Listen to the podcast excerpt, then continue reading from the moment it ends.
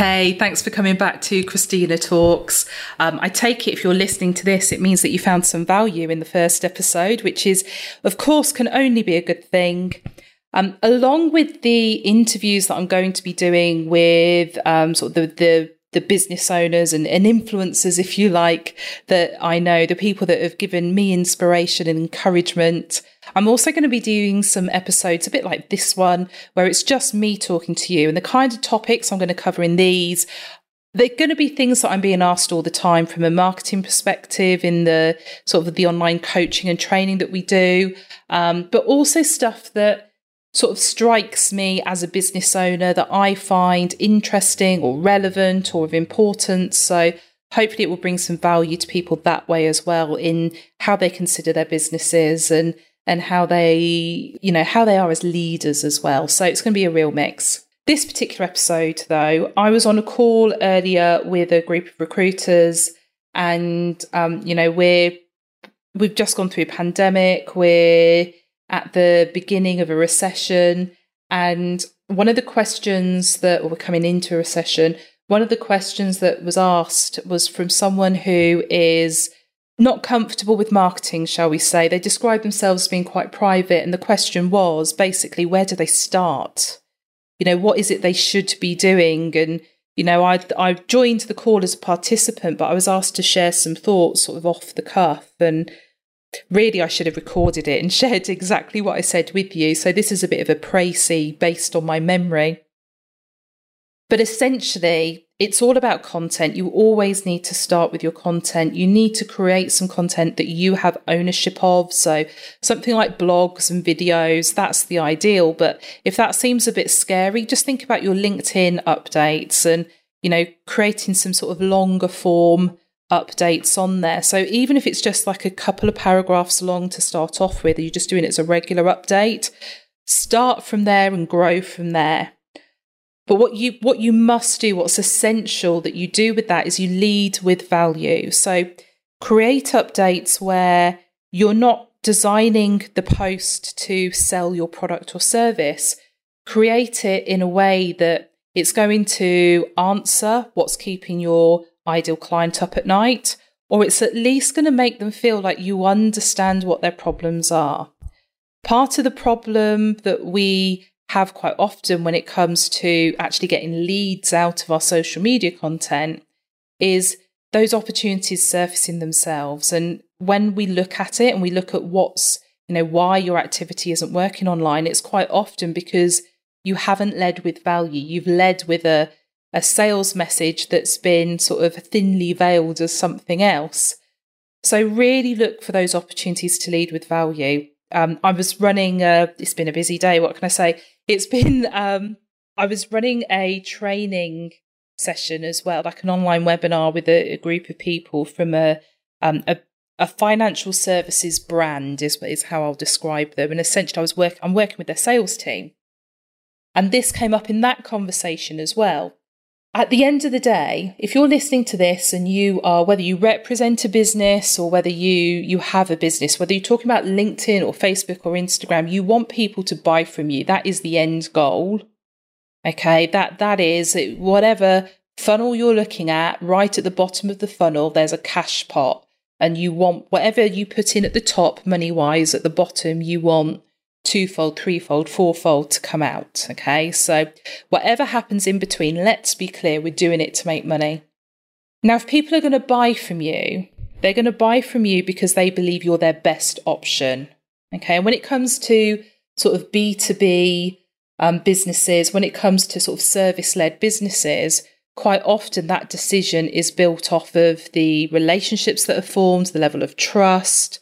And for you to gain that trust, you need to be seen as an expert in your field. Okay, you all with me so far? I hope so. The fact of the matter is, can you tell me right now one piece of content that you can point to that expresses the fact that you are an expert in your field? And it was really interesting because I asked that question on the call with the sales team. One of the other participants was from their marketing department. And nobody answered, so the person from marketing and said, well, there's a load of information on the homepage on the website. And my response to that was that, yeah, okay, so that tells me the company is an expert.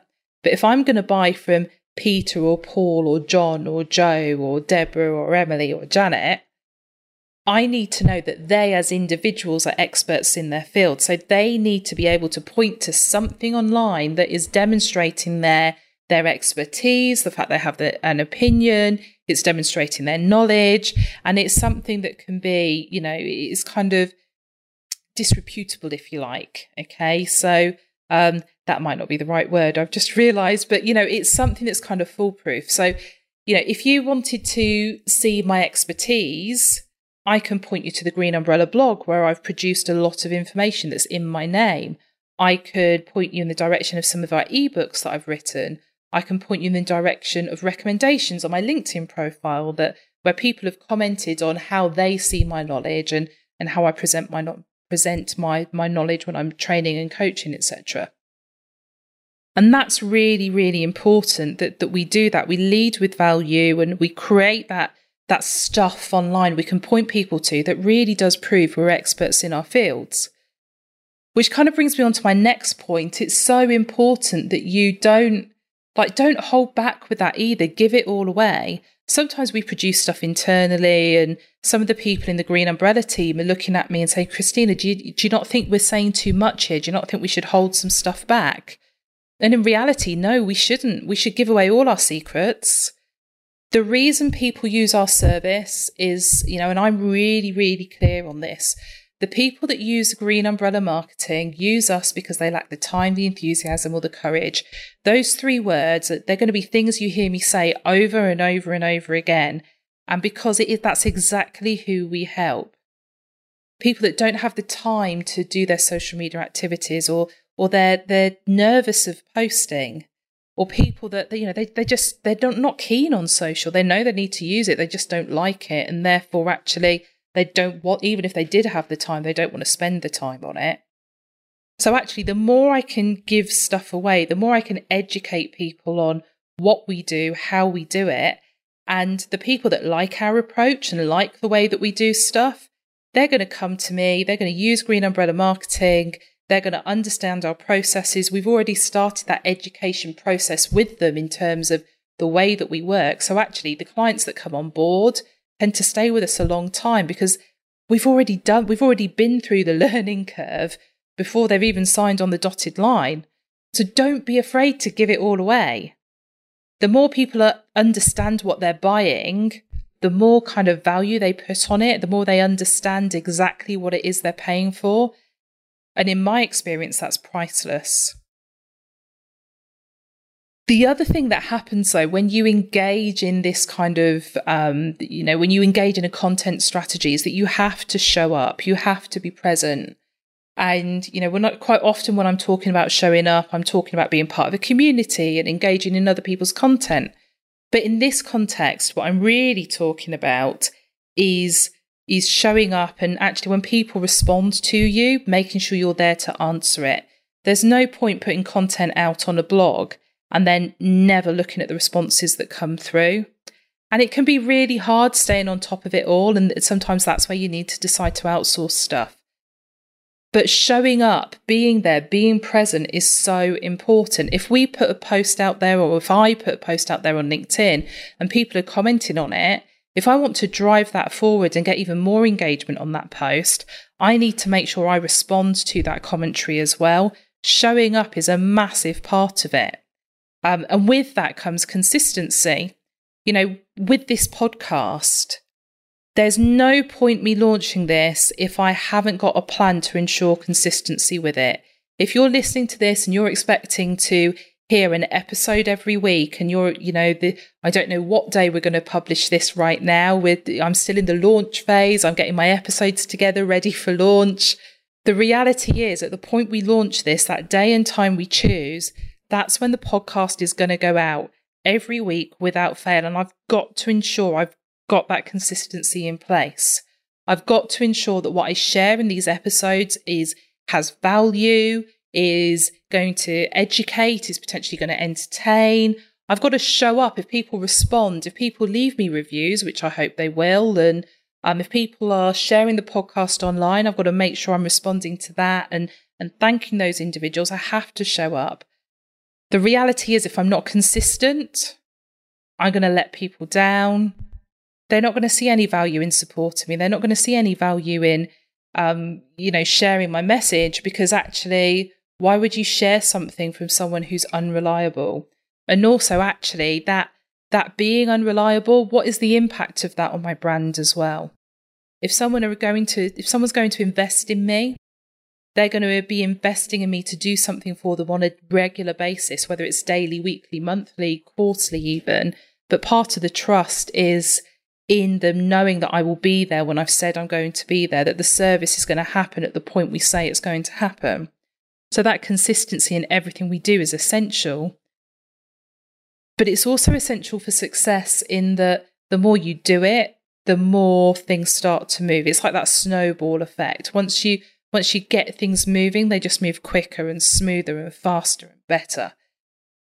So it's really, really essential. And I honestly think that if all you're doing when you're creating content is talking about what you sell, you very quickly run out of stuff. Okay, you run out of things to say because you start to repeat yourself. Whereas when you lead with value, there is always going to be something new to share. Even if you are in a sector that is very, slow to change, slow to move, there are still going to be innovations that you can discuss. There are still going to be trends that you can discuss, and it's so important that you look for those opportunities to lead with value. Don't always get caught up in what your competitors are doing and sharing, especially if what they are doing is sales message after sales message. Think about your brand and what you want to present, what you want to position yourself as, and really kind of stick to that. Really understand your ideal client, kick off your shoes, put their shoes on. Okay. When they're having those sleepless nights, have the sleepless nights with them. And the stuff that's going through their heads, the stuff that is keeping them awake or, it is causing them the biggest pains, that's the value you lead with. It's the answers to those problems, and where you're able to, sometimes you're answering problems by signposting where the solution is. If you're able to offer a solution, that's when you should be giving it away, because people will absorb that content. And as soon as they have the budget, they're going to be coming back to you and asking to use your service, begging to use your service potentially. I hope that was useful. Obviously, the podcast is very, very new. There is going to be all sorts of things coming up, different little snippets like this one, plus the longer form interviews. And I've got some cracking guests lined up, both from within the recruitment sector, which obviously, people that know me know I'm passionate about and do a lot of work in, but also people I've met outside of recruitment that I think have some really, really valid content to share, some stuff that's really inspired me and given me some encouragement to sort of move forward as a business owner and sort of step into the shoes of an entrepreneur. There you go. I'll use that analogy again. But it's really given me some confidence to launch this podcast as well. So yeah, look out for those and I'll catch you all very soon.